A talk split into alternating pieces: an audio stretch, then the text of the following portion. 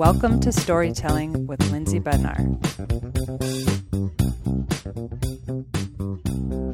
Okay, literally take three on our recording. Thank you so much for your patience. Meredith, so nice to meet you finally and have you on. Yes, you too. I appreciate it. Yeah, I uh, I was laughing out loud as I was reading your website because I think the first thing you said is um, for like 30 years you thought astrology was bullshit. Yeah. And um, and I thought, oh, I think a lot of people can relate to that. I've always been super into it ever since I think it was in middle school. My older sister got this um, astrological book, and it it went to your exact birthdays, and oh. every single person I shared it with, it was like, oh, this is me spot on from our uh, strengths to our weaknesses to things that we excel in. Um, and so I've I've been interested in it since then, but I know there are a lot of skeptics, and so and and that's where you were. So how did you get to be uh, serving in the way that you are now? Yeah, it's kind of a crazy story. I grew up very science minded. I always excelled at science, and I actually, in um, my younger years, I was into astronomy. And um, I say it was prompted by a what I call a spiritual awakening about 10 years ago in 2012, 2013. I went, I kind of joke, I went kind of bonkers. I actually called off an engagement for no reason, really, besides now I know that was my intuition. And I went mm. kind of searching for why I did that, what was going on inside of me. And I took all kinds of classes like Tai Chi, Reiki, kind of woo woo stuff. And it was through synchronicity that somebody mentioned astrology to me. Um, and I was learning all the things back then. So I kind of dove into astrology thinking I can learn it in a weekend. I was like 12 signs, no problem, like whatever. Um, and I'm like, oh, it's much more complicated to, and than that. I now consider it the Earth's oldest quote unquote science.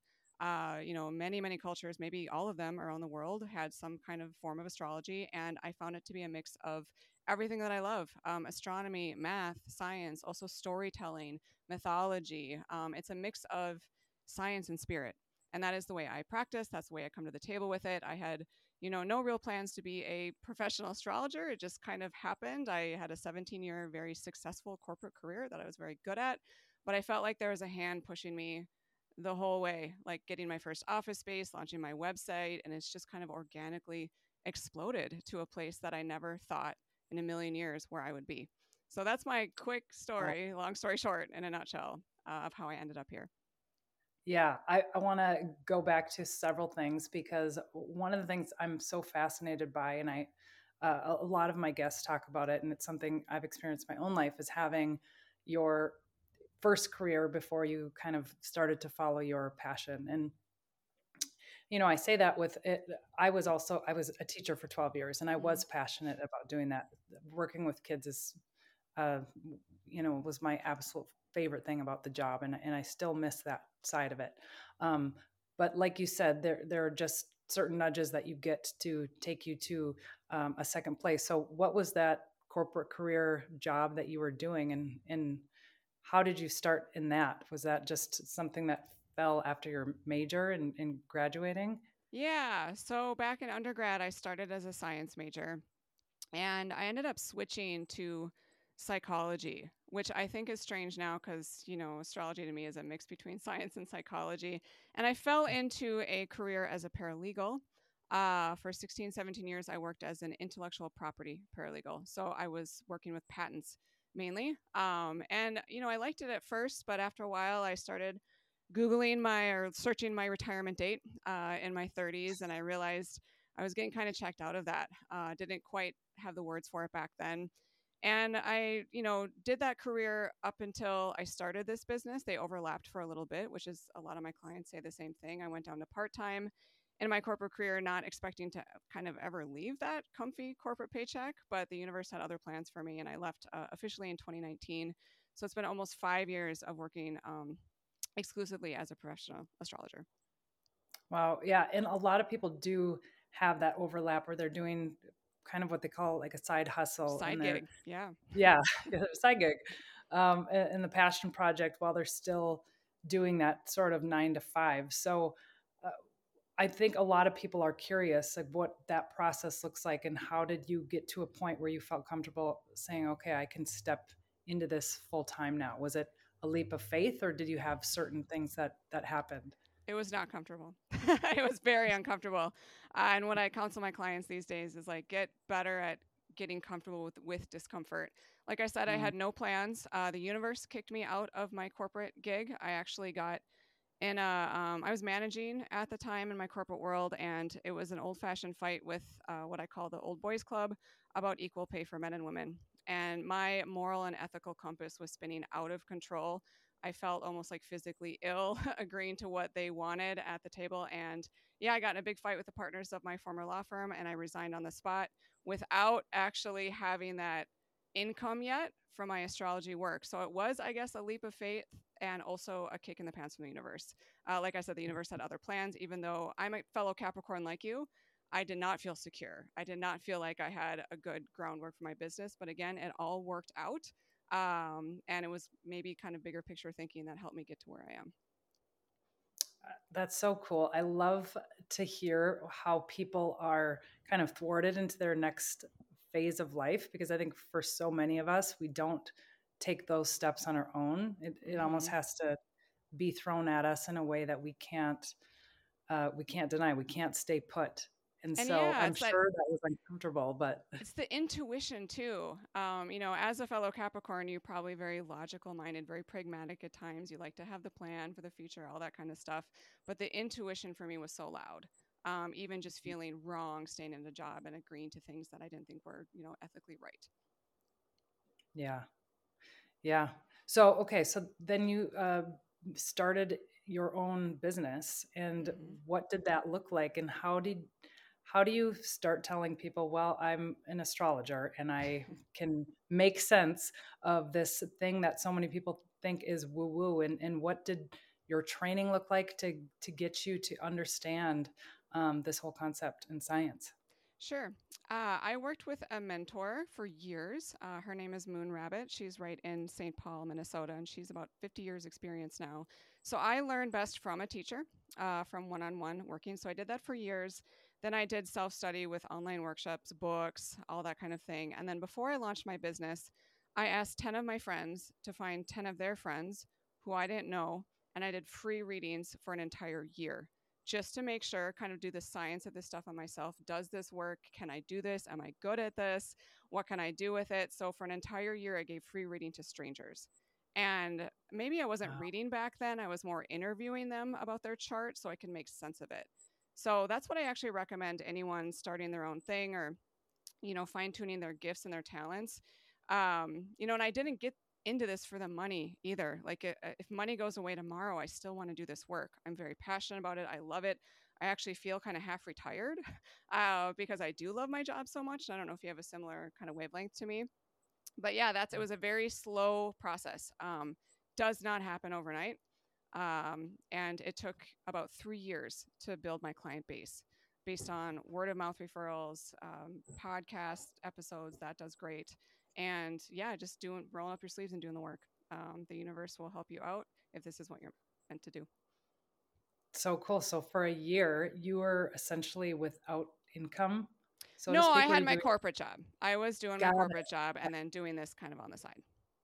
Got it. Okay, that makes sense. So, uh, yeah, for a lot of people who are listening, if there's something they're looking into doing, that is a fantastic way to build your portfolios to start um, playing around with things for free and, and to test it out. I know, um, yeah, uh, the, a few people who have been uh, learning Reiki, mm-hmm. and that's exactly kind of what they're doing is, is seeing if what they're tapping into is resonating uh, with people. And, and you're Reiki trained as well?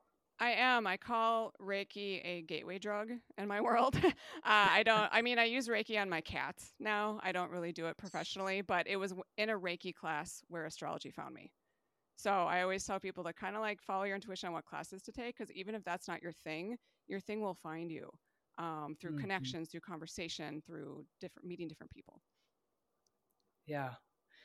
Okay. So, uh, in the most like layman's term, uh, for people who are totally new to astrology, and I, as much as I read things about uh, myself and, and, and Capricorn.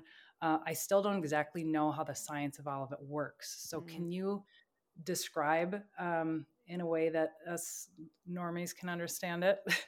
Yeah, I'll do my best. It is a complex yeah. science. And even if you want to start with the signs, you can gather a lot of information and get to know yourself better by understanding your signs. And I tell everybody that we are every sign of the zodiac. I mean, we are born on a globe. When you take that first breath, every sign surrounds us. So, you know, you and I are Capricorns. That was where the sun was at our birth. But everybody has Capricorn, somebody in their chart. And I think of it like each sign being like a radio dial, like a volume uh, kind of spinner, like how much of each sign do you have access to? How easy is it for you to express that energy? For you and I, I mean, we shine expressing Capricorn energy. That's the sun sign. The sun wants to shine. Or for another individual, might be difficult for them to tap into their Capricorn energy. And after you get into the signs, you'll learn about the planets. Each planet has a different influence on us, up to Pluto and Neptune, even the outer planets do. So, very complex science. And I tell people uh, if they want to learn astrology, my favorite author is a man named Steven Forrest. He, I think, has the greatest writing style. Um, his books are fantastic. I still learn a lot from his books. So, if you want to start diving in, pick up The Inner Sky by Steven Forrest. And that book alone will let you know if you want to go deeper. Mm, awesome. Matt, I'm going to have that linked in the uh, show notes as well. Yeah, I think it came out in the 70s. Okay, cool. And one of the things, I, even if people are not into astrology, I hear uh, so often people can at, at, least relate to the pull of like the full moon mm. um, and how there's just an energy uh, around that time of month. Uh, if you're a parent, you've experienced it with your babies. Yep. Um, if you work in the medical field, there is. I was just talking to somebody in the sauna the other day, um, and we were talking about. Uh, he's in the um, the ER, and he said around the holidays, you know, they always get a, a wave of people coming in. Um, but he said full moon as well. Uh, it's just very cyclical, and and so is that is that in an essence astrology, and how is that um, how is that tied to what you do and what you tap into? Yeah, I can talk about the full moon, and I agree. My nurse clients, they know when a full moon is coming. They brace themselves, right? Even on my website, I put um, a car mechanic nonchalantly said, "Oh my gosh, the full moon. We're going to take a while to get to your car." Like they they even said it over the phone to me once. And I'll quickly describe the full moon energy. So, the sun sign in astrology is symbolic of our conscious identity. That's why you say, I am a Capricorn. It's that sense of I. The moon in astrology symbolizes our unconscious identity. So the things buried underneath the surface, I call the moon like the backseat driver in our chart. On a full moon, the sun and the moon in the sky for all of us can't get farther apart. So the sun and moon are at odds, they're in an opposition aspect. So things do get a little bit bonkers. It's like that sense of I isn't connected as easily to that more unconscious or subconscious identity. But I love when I get clients or people that I meet that were born on a full moon because a lot of people are born on full moons and they actually feel better often during the full moon. It's like that was the energy um, that was around the day they were born, the minute they took that first breath. So they feel a little bit calmer, uh, which is very fascinating. So everybody will be affected differently by the moon. It depends on your birth chart signatures. Okay, interesting. Yeah, because it uh, it does seem like it disrupts sleep cycles for sure. I mean, mm-hmm. on, on mm-hmm. full moon, I think everybody can agree it's a little more difficult to fall asleep. Um, I've always associated it with like positive energy, but it's interesting that it's kind of like our shadow side. It is. The sun will illuminate the moon on a full moon. And what it's doing is illuminating our subconscious, our deeper identity, and having that ego maybe malfunction a little bit and most of us are comfortable mm-hmm. in that ego. That's what's you know reiterated since the day we were born historically that ego self. So the full moon it's like your intuition is heightened. Uh, the subconscious identity wants to surface more which can make you feel a little bit crazy. Oh interesting. So, are there types of people who fare better uh, with that type of energy? If are you, um, let's say, if you are more in your ego, is that a more difficult time than if you're maybe more grounded? Yeah, I, I would say yes. Um, I mean, to each their own kind of question, but if you're more comfortable with the deeper layers of yourself, you know, maybe like the Scorpio people, uh, this is a sign that goes deep, that pulls back the onion layers of the ego. They're maybe a little bit more comfortable on the full moon. Uh, there's other people that's their charts are wired for kind of chaos, where they actually thrive in chaos. So that chaotic energy of the full moon might be more comfortable for them, for example. Does that answer your question? Okay.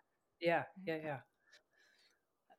I'm always interested by like the the birthday book I had would say who you are best paired with based on your uh, astrological sign.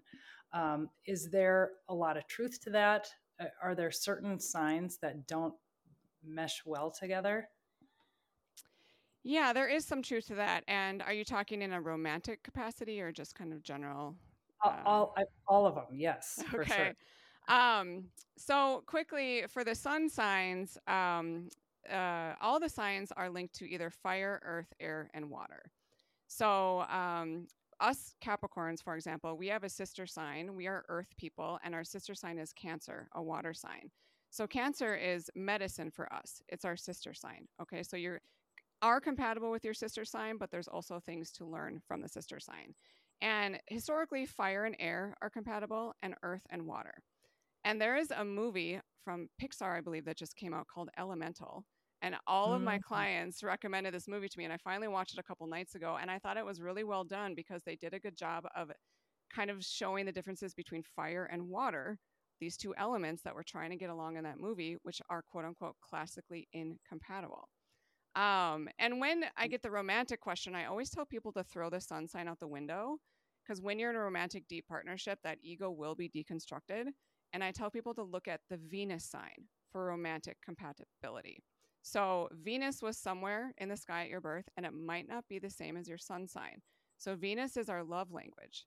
So when people come, you know, stressed out or anxious towards me, like, oh, I met this person and I read in a book that it's not good for me, I said, throw it out the window. Your chart is much deeper than that. And let's look at the Venus sign to see if this is a compatibility and a love vibration. And I think, you know, all signs can get along with a little bit of work, a little bit of elbow grease. But there are two signs that struggle the most. And there's actually, I love the science and data on things. It's Taurus and Aquarius. Um, they have not so great divorce rate with those. Uh, they're actually fixed signs. So Taurus Aquarius is a, a tough one. But if couples, especially in a romantic capacity, can get that to work, it can be magic. But again, that is one that I know that's extra, extra tough. Oh, interesting. In Aquarius, so I know Taurus is like April. Aquarius, uh, end of January into February would be Aquarius. Okay. okay. And that could be sun sign, moon sign, Venus sign, not just a sun sign. Want to reiterate that. Okay, interesting. So I didn't even know about the Venus sign. I know there's the the moon, the sun, and then how many different types of signs can you have according to your birth chart? Great question. I always tell people to start with what's called the big 3. So the big three is your sun sign, which pretty much everybody knows for the most part. The moon sign uh, in your chart is just as important as the sun. So the sun changes signs once a month. The moon changes signs every two and a half days. So look at the moon sign in your chart. Um, that might be different than your sun sign unless you were born on a new moon. And the last of the big three is the rising sign. This is why astrologers will hound you for the birth time. Uh, it is the sign that was rising on the horizon the moment you took your first breath. And this is symbolic of the sign that you actually pump out of your energy field, which may not be the same as your sun sign unless you were born at sunrise. And astrology, the way I practice, uses 10 planets. So you have a Mars sign. You have a, this is how we fight. Mars is the god of war. Your Mercury sign is how you communicate. Venus sign is how you give and receive love. Uh, then there's a Jupiter sign, Saturn sign, Neptune sign. There's a whole expression of energies available to you uh, based on the different planetary influences. Oh, interesting. So, uh, and all of them represent something like conflict, love, all different types of categories? Exactly. So, you know, Mars, the god of war, is kind of the conflict planet. He And there's a high expression and a low expression of each of these energies. So, you know, Mars is how we fight when we want to punch people in faces, irritation, all that kind of stuff. Mars is a two year cycle around the sun. So he'll take two years to go around your birth chart. And I'm sure most people listening have heard of the terrible twos. This is a Mars influence where that two year old would be mm-hmm. like, mine, me, uh, extra tantrums, all that kind of stuff. In the positive expression, Mars is our ambition, our fuel, our energy, our motivation, and our passions. So it's always good to know that there's a positive and negative expression. And I believe it's free will, free choice on how we choose to express these energies. Um, but of course, if we're having a Mars day and we're feeling irritable, we got to move that energy out of our body. Um, and I can tell in a chart if somebody is prone to suppressing anger based on their signatures. Oh, interesting. Okay, so can you go through some of the other energies? So, uh, Mars is war, conflict. yep, that's an easy one to remember. Mercury yep. is the messenger. Um, he is how we communicate. So think, uh, even speak, think, write. Um, all that stuff is represented by Mercury. So I look at Mercury for actually storytelling aspects. And Lindsay, you have a mastery of Mercury in your birth chart. This is you can either you know say it's in your DNA or your past life mastery, whatever you're comfortable with with belief systems. But Mercury is strong and grounded, and it is a mastery of yours specifically. This is how we communicate, and Mercury is one of the storytellers. So I thought that no was kind of interesting way. looking at your chart. Yeah. Wow. That is so cool. I have goosebumps right now. Oh, I call them the truth tingles. So that's yeah. your DNA speaking to you, perhaps. Um, and again, Venus, a goddess of love. So how we love, how we want to be loved. Venus can also represent money in the birth chart. So love and money kind of have the same symbol. Mars, we talked about. Um, the sun, we also talked about that solar expression, that identity. The moon, our unconscious identity. Uh, where do we go after that? Jupiter. Jupiter is the planet of good luck and abundance. He represents our belief systems. He also tells a bigger type of story. Um, he's what we want to expand in our life. He's the biggest guy in the sky. And Lindsay, in your birth chart, Jupiter was rising at your birth. Jupiter is prominent in your birth chart, and he's another storytelling symbol. He tells more of a big picture story, where Mercury the messenger tells the details of the story. And you've got both hmm. in your birth chart. And I don't know much about you besides you have a storytelling podcast, and that fits so well with your birth chart. Isn't that kind of wow. like wild? Like you just, that's why I'm like, I can't make this stuff up. Holy cow. Yeah. I mean, uh podcast uh i'm a publisher um i love jupiter's a pu- the rules publishing okay bigger picture storytelling. Wow. Yeah writing is uh writing's my love as well as sharing stories from my own to other people's to everything so that's that is incredible. And jupiter is also the teacher.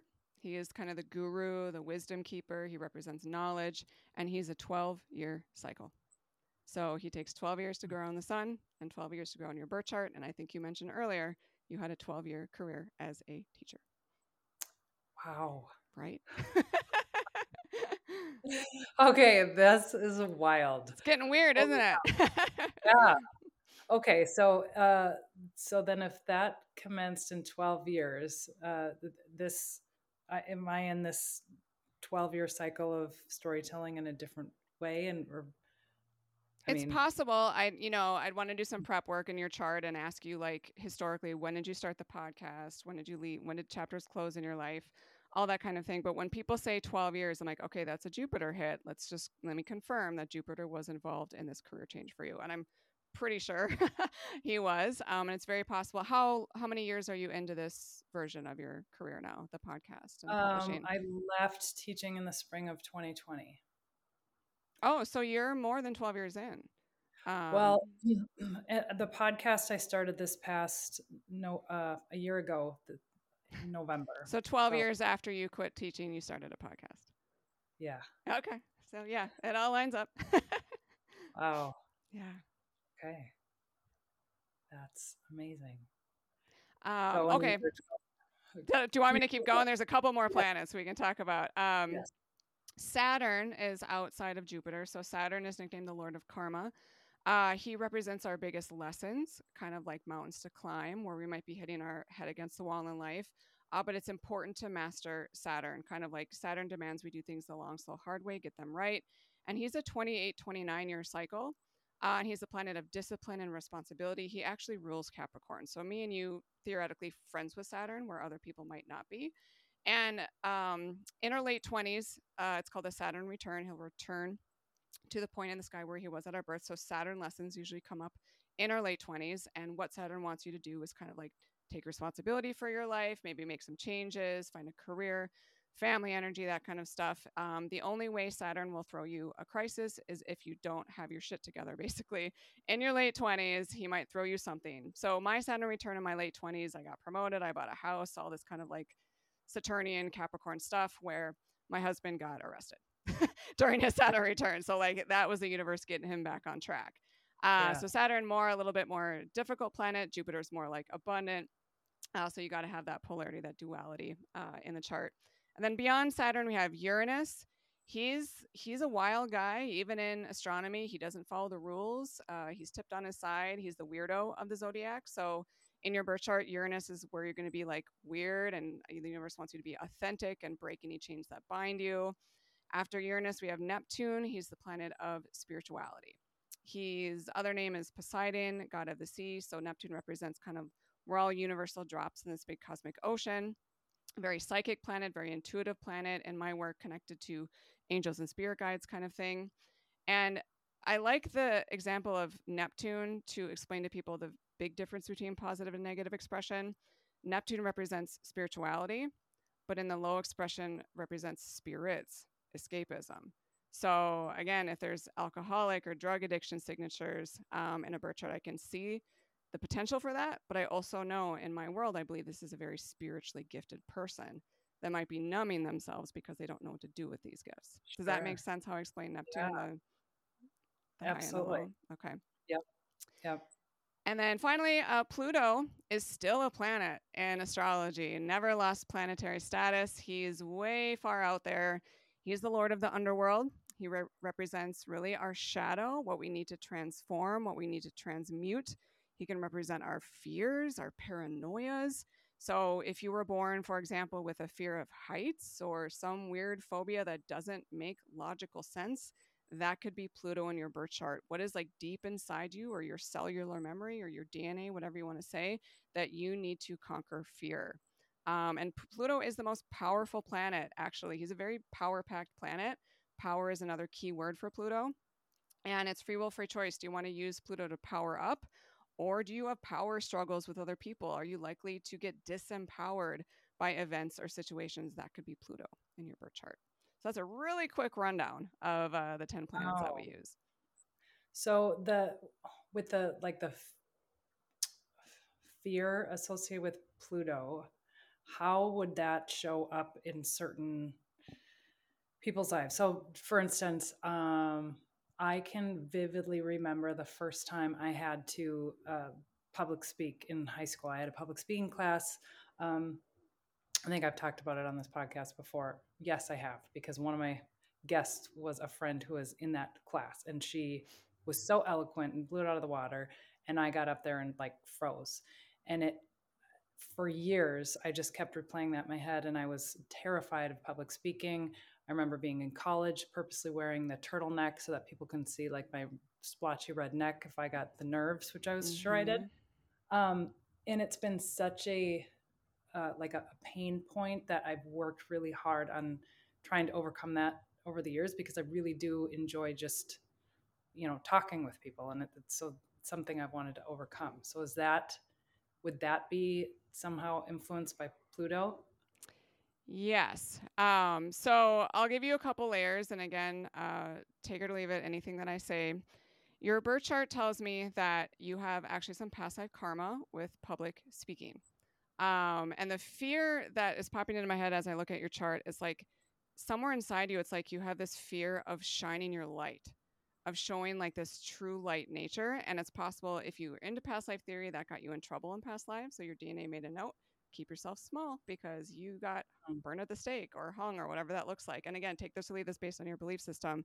But mm-hmm. Pluto is, um, you got some work to do with Pluto, actually, Lindsay. Um, there's some deep rooted fear, and it's about almost maybe about being liked or you know kind of again that shining your light and wanting everybody to like what they see and that might be kind of a hurdle for you to climb uh, stepping into your true authentic nature and if, as long as you have no malicious intent what does it matter if people like what you say kind of thing so yeah the mm-hmm. first thing that popped in my head is like there's a fear somewhere about shining your light does that make sense to you mm-hmm. yes, yes. yeah um it's and it uh, has come up in pretty much every reading I've had with anybody who can uh, Reiki and intuitive, anybody who can tap into um, me more deeply. Um, I, I've had several instances as of late where I've really put myself out there and felt totally fine with whatever comes back. And so I feel like I'm practicing it and getting more comfortable with it. But yeah, I think there's something uh, deeply rooted that it's, I don't know, uh, other than just trying to keep practice authenticity and and not uh, having fear of what comes back. Um, are there any practical uh, applications of working through all that? Yeah, you got some tough signatures here. I mean, really affirmations might be good for you. You know, I am worthy, I am confident, you know, all that kind of stuff, kind of like fake it till you make it. And really, how I see your chart on the public stage is you are learning in this lifetime to really step into main character energy. Um, there's plenty of kind of people pleasing energy in your chart, kind of like mm. always thinking about other people, how your actions affect other people. It can almost like feel like an obsession at times and you might feel a little bit selfish about putting yourself first or be like look at me um, you know all that kind of stuff. So there is a journey. You're an incredibly incredibly old soul. I don't know if you feel that. You might even say to your friends like my soul feels tired. Um, you can take responsibility for things in your life that aren't yours uh, you're wired to think about others um, you've got this kind of capricorn mentality. But the good thing let me talk about capricorn which you have plenty of capricorn in your birth chart.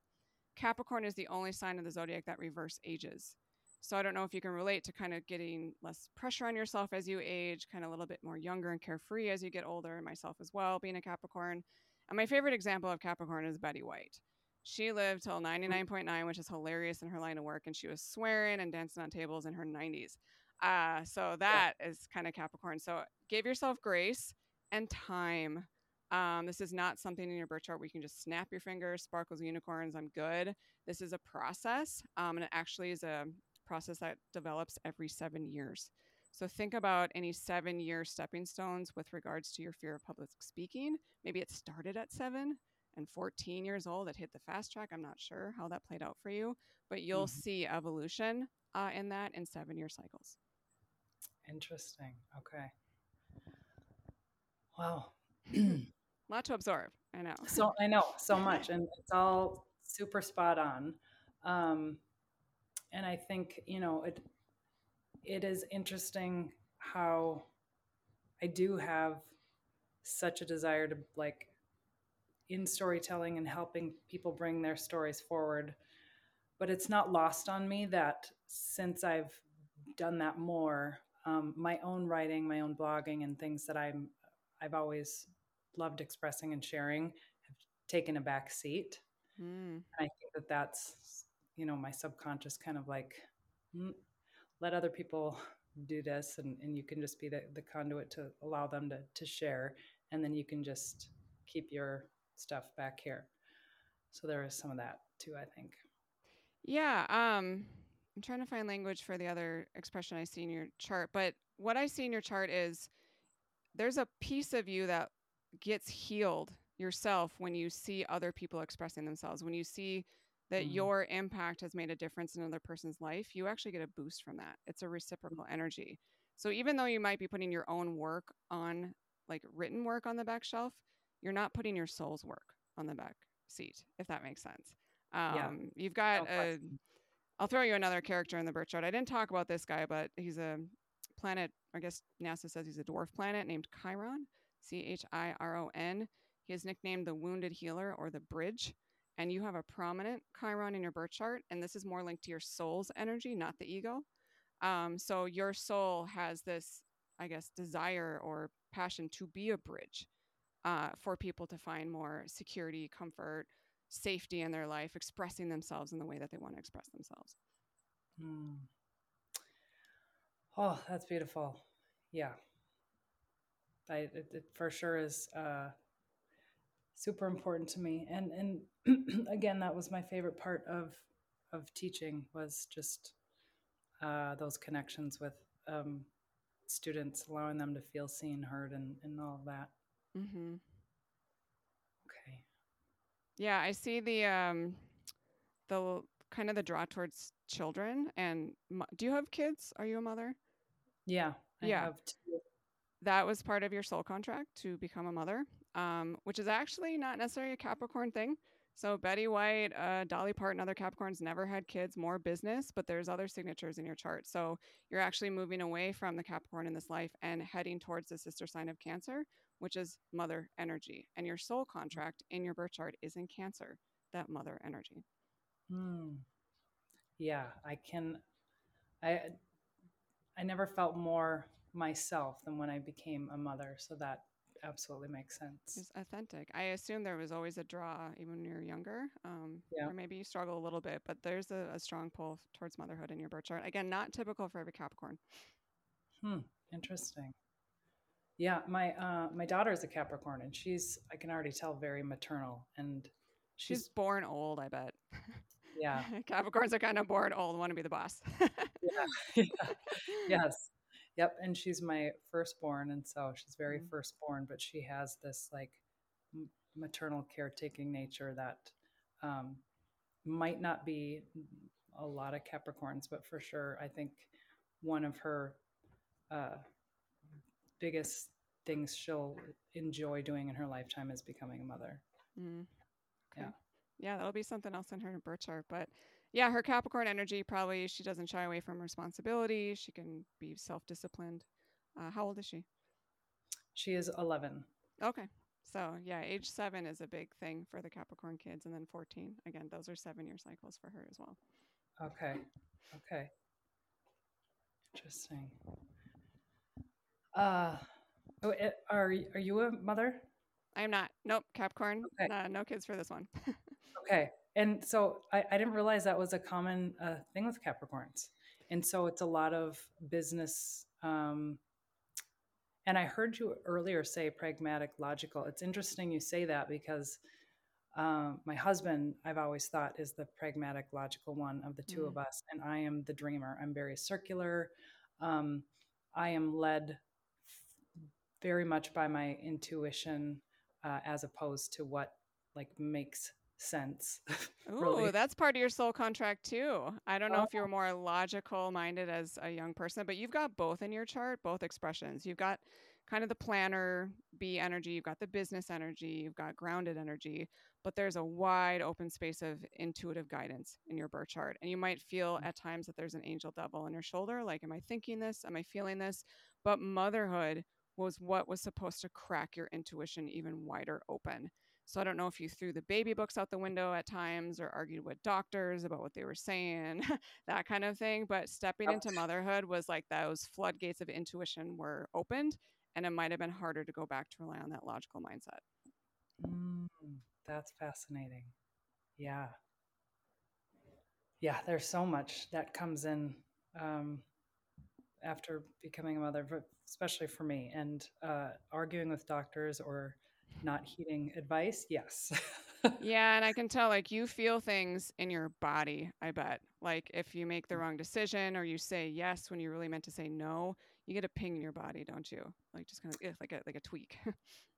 Yeah um yeah. my solar plexus is very much where i store uh my energy which um has had its good and bad but i feel things very clearly when mm it's when it's right or when it's not right Mm-hmm. And yeah, I can see also when you walk into a room, you can probably read it, whether you know you're doing that or not, like pick up the energy. But it looks like people might have trouble reading you at times. So I don't I've know if you've, yeah, like I don't know if you've been told that you're intimidating or people have given you feedback when they first met you that surprised you.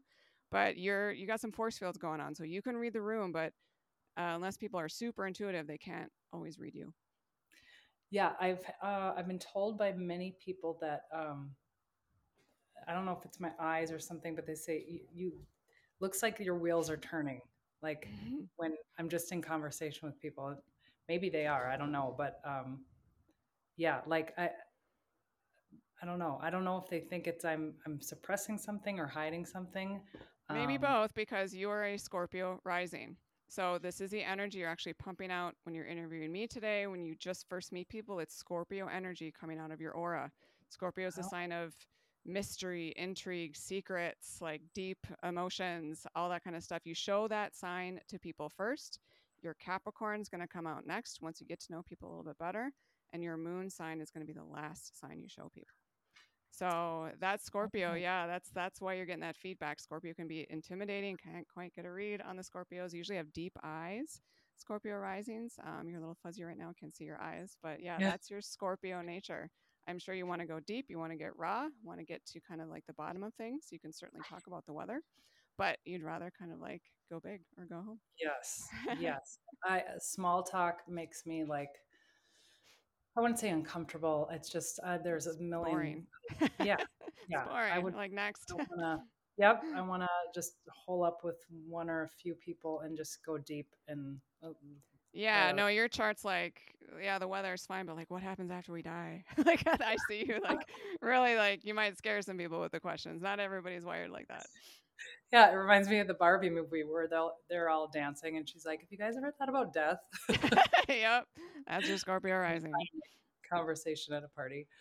Uh, yeah, that is so funny. Okay, so, oh well, I didn't. I mean, now it makes sense if I'm uh, I'm not disarming enough to people. Maybe that's part of my um,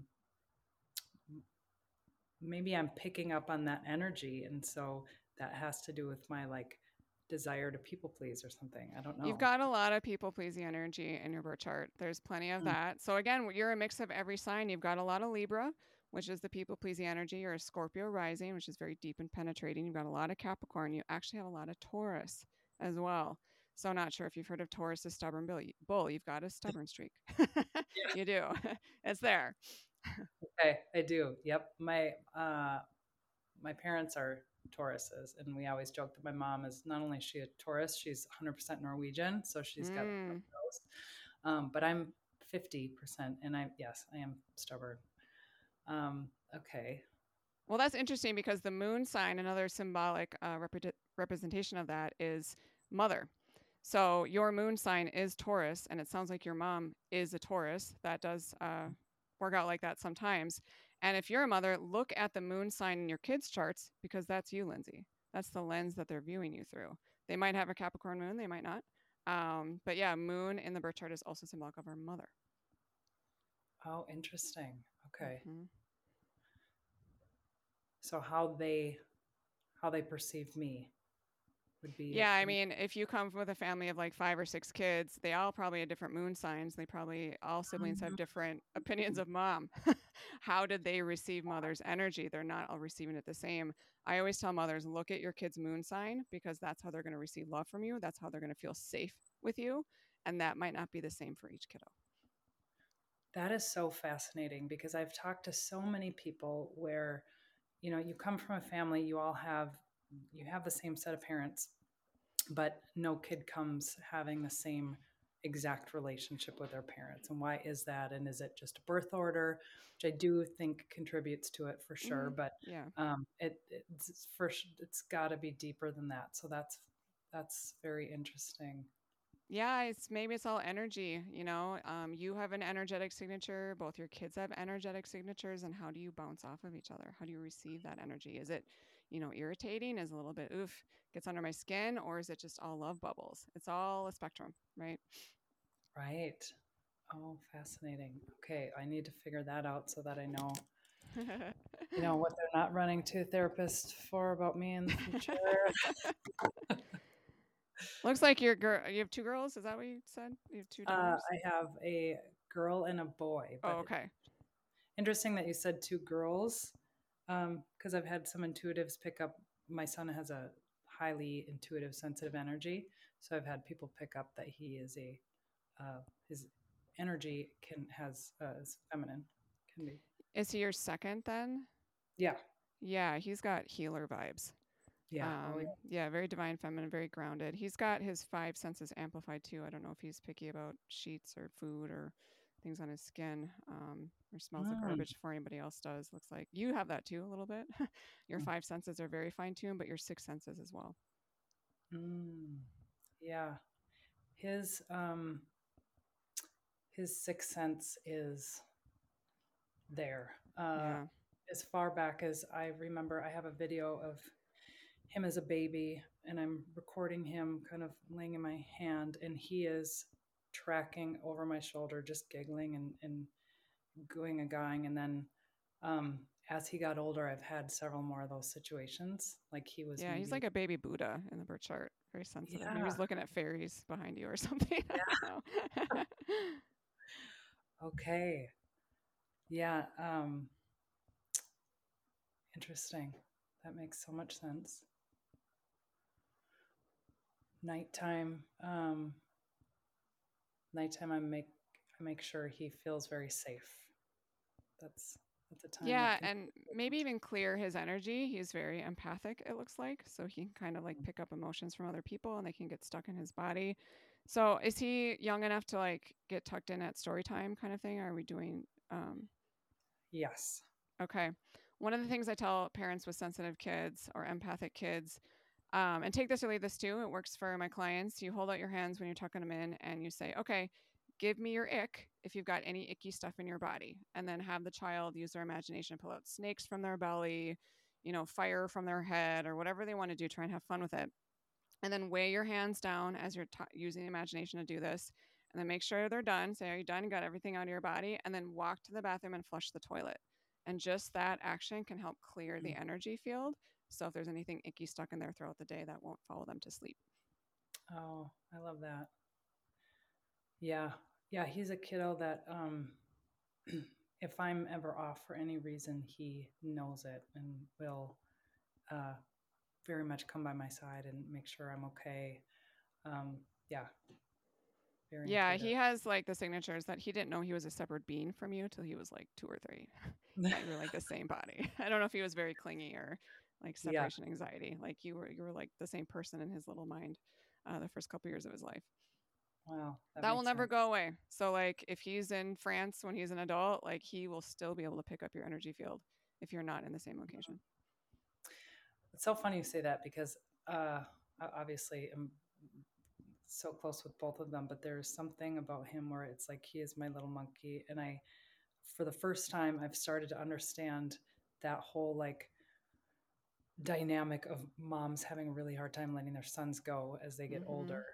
Um, and I, I think in my head about the future when some, you know, young woman's going to enter his life and, and he, he's going to no longer see me as the, the all, you know, be all end all. Um, and that's a difficult like reality to accept. Uh, and obviously it's so healthy and important, whatever, but I think, oh my gosh, like I used to think that was crazy that moms could think that or feel like that, but Mm, now I get it. yeah, no, he's a soulmate of yours, and it looks like you'll like her. Don't worry. Yeah. you guys will be buddies. he's not going to pick anyone that you wouldn't get along with. I can just see that. That's going to be a resonance. Okay, that makes sense. Yeah, yay. Well, whoever you are in the future, I will welcome you with open arms. Uh huh. Oh, that's cool. Okay. Gosh, I mean, I have so many questions, but there's already so many like aha um, connections. Um, And yeah, if there's anyone listening that just really wants to dive deeper, I know astrology isn't for everyone, and that's okay. Uh, even learning it is not for everybody. I always say I have every ability to learn how to change my own oil, but I'd rather pay someone to do that for me.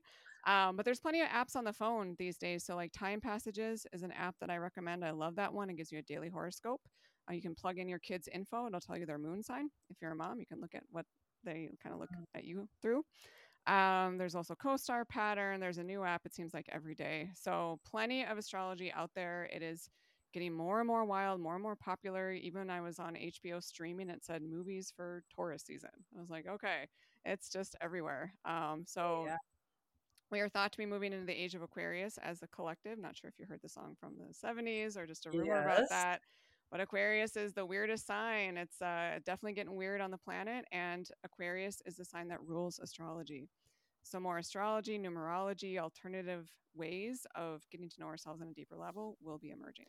So, why do you think that astrology has been basically vilified in Western culture because it's like, as you said, one of the oldest sciences. But there seems to be this um, pseudoscience idea of it, and you know, it's just a horoscope you see in a, a the newspaper um, that people don't really take seriously. So, what do you think attributes to all of that? I mean, short answer, I don't know. I have my own personal theories and it's, you know, not just astrology, it's plant medicine, it's it's all kinds of stuff. And, you know, I grew up very religious and I was taught this stuff is the devil's work, you're going to hell. And it just even as a 5-year-old, I'm like, that doesn't make any sense in my little body. I just never resonated with it. So, you know, mm-hmm. the short answer is I don't know, but there seems to be kind of a theme with astrology or any other tool on this planet that can help you get to know yourself on a deeper level.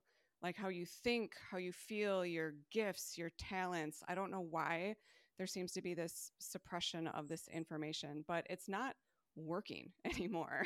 More and more people mm-hmm. are waking up are asking questions. Even me thinking astrology was something i could learn in a weekend i was wrong about that. It is super complex. It's super ancient language. It's like learning another language and learning how to interpret it and you know again like i said i don't know um, but i'm happy to see even you know streaming on hbo these days they have you know movies for aries movies for taurus like it's coming online and every week there seems to be a new app on the phone for astrology.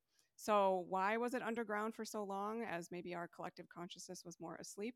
I don't know but i'm so happy that that's changing. Yeah. Amen. And I like that you spoke to the fact that it, people have attributed things of this nature to like the devil's work mm-hmm. because I am such a spiritual person. I have such a strong connection with God. I always tell people I talk to him frequently. He mostly listens. Um, and I am so uh, grateful for the tools that these various modalities have given.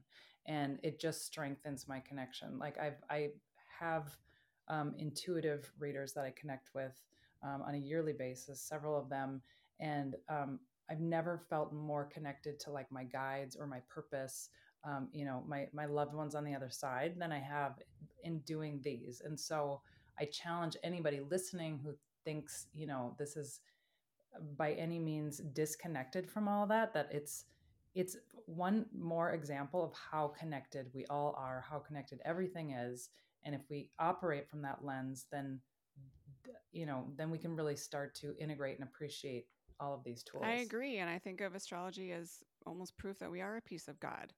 Um, and I'm happy to hear that you kind of feel similarly like all these tools are gifts to us. And it's free will, free choice on whether we want to use any of them. And I don't want to force astrology or any other belief system down anyone's throat. I encourage everyone to kind of study it on your own. And if it's not for you, that's okay too. Well, I am very confident that after listening to this, there are a lot of people who are going to want to work with you. So please let us know um, in which ways you serve humans and, and the different ways that they can work with you. Sure. So right now I'm booked out quite a bit, which is, you know, I'm so eternally grateful for this. Um, we're recording this in December of 2023. I'm booked out about two months in advance right now and i'm wow. currently cutting all of my extracurriculars i have gone you know to yoga studios worked with people in classes i have online workshops I'm cutting all those out right now so I can focus more on my one-on-one practice and you know get people that want to come in to see me and work with them one-on-one. I believe that's probably what I'm supposed to be doing. Uh, there is a gift on my birth chart with one-on-one kind of like personal connection with people. So if you are interested in booking with me, um, get on my website earthlingastrology.com. If you're not sure what to book, I recommend starting with just a basic birth chart reading, or I offer a combination reading, which is a mix of everything that I can do so if you want to just get your feet wet and see what it's all about, um, you know, book 30 or 60 minutes depending on what feels right to you. And again, book soon uh, because I am booking out quite a bit in advance and my waiting list is growing by the day. And again, eternally grateful for that. So I'm going to cut out my extracurriculars so I can focus more on one on one sessions. Well, congratulations on uh, the fact that you're booked months out. It is obviously a testament to um, people that are really reaping the benefits of connecting with you. And so that's awesome to hear. Thank you. Yeah, I never expected this. I mean, I thought I'd be like, I think we talked about my corporate gig was that I was going to do that, you know, and this, but it just, maybe God, the universe had this in mind for me too. And it feels right and it feels good. And I no longer dread going to work. And if there's anyone out there that does, oh, you can oh, escape. Yes. I did it. I know so many more people that have done it. If you feel called, if you feel that push, um, the universe will help you out. Uh, if you're, we're meant to follow our passions, that's what we're meant to do. Follow our excitement. Such a great note to end on. I I'm such I'm so passionate about uh, just reminding people that when we have those nudges to follow our passion, that yeah, the universe is going to take care of us, and you don't have to have the Sunday scaries. You can wake up Monday feeling so excited to dive into work mm-hmm. and knowing that you're in your purpose and you're serving in a way that aligns with your gifts and who you are. Um, it's super cool, and I, I I love that the vast majority of people I connect with are doing just that. Mm-hmm. And so um, I hope that inspires people in that way too. Yep, it's happening. I mean, everyone knows there's a mass exodus from the corporate environment. Uh, people are trusting the universe more, you know, discarding some of that logical and pragmatic mind, or as I say, shoulding themselves. I should do this. I should, should, should, should, should. But your intuition is going to get louder and louder and louder. Your body will try and direct you where you're supposed to go. Mm. Oh, beautiful. Meredith, this has been so amazing. Uh, I am so grateful to you. Uh, what an incredible human you are doing uh, just amazing things. So, thank you so much for sharing the time with us. Thank today. you, Lindsay. It's been an honor. Yeah, and I will be in touch uh, for a further session, no doubt.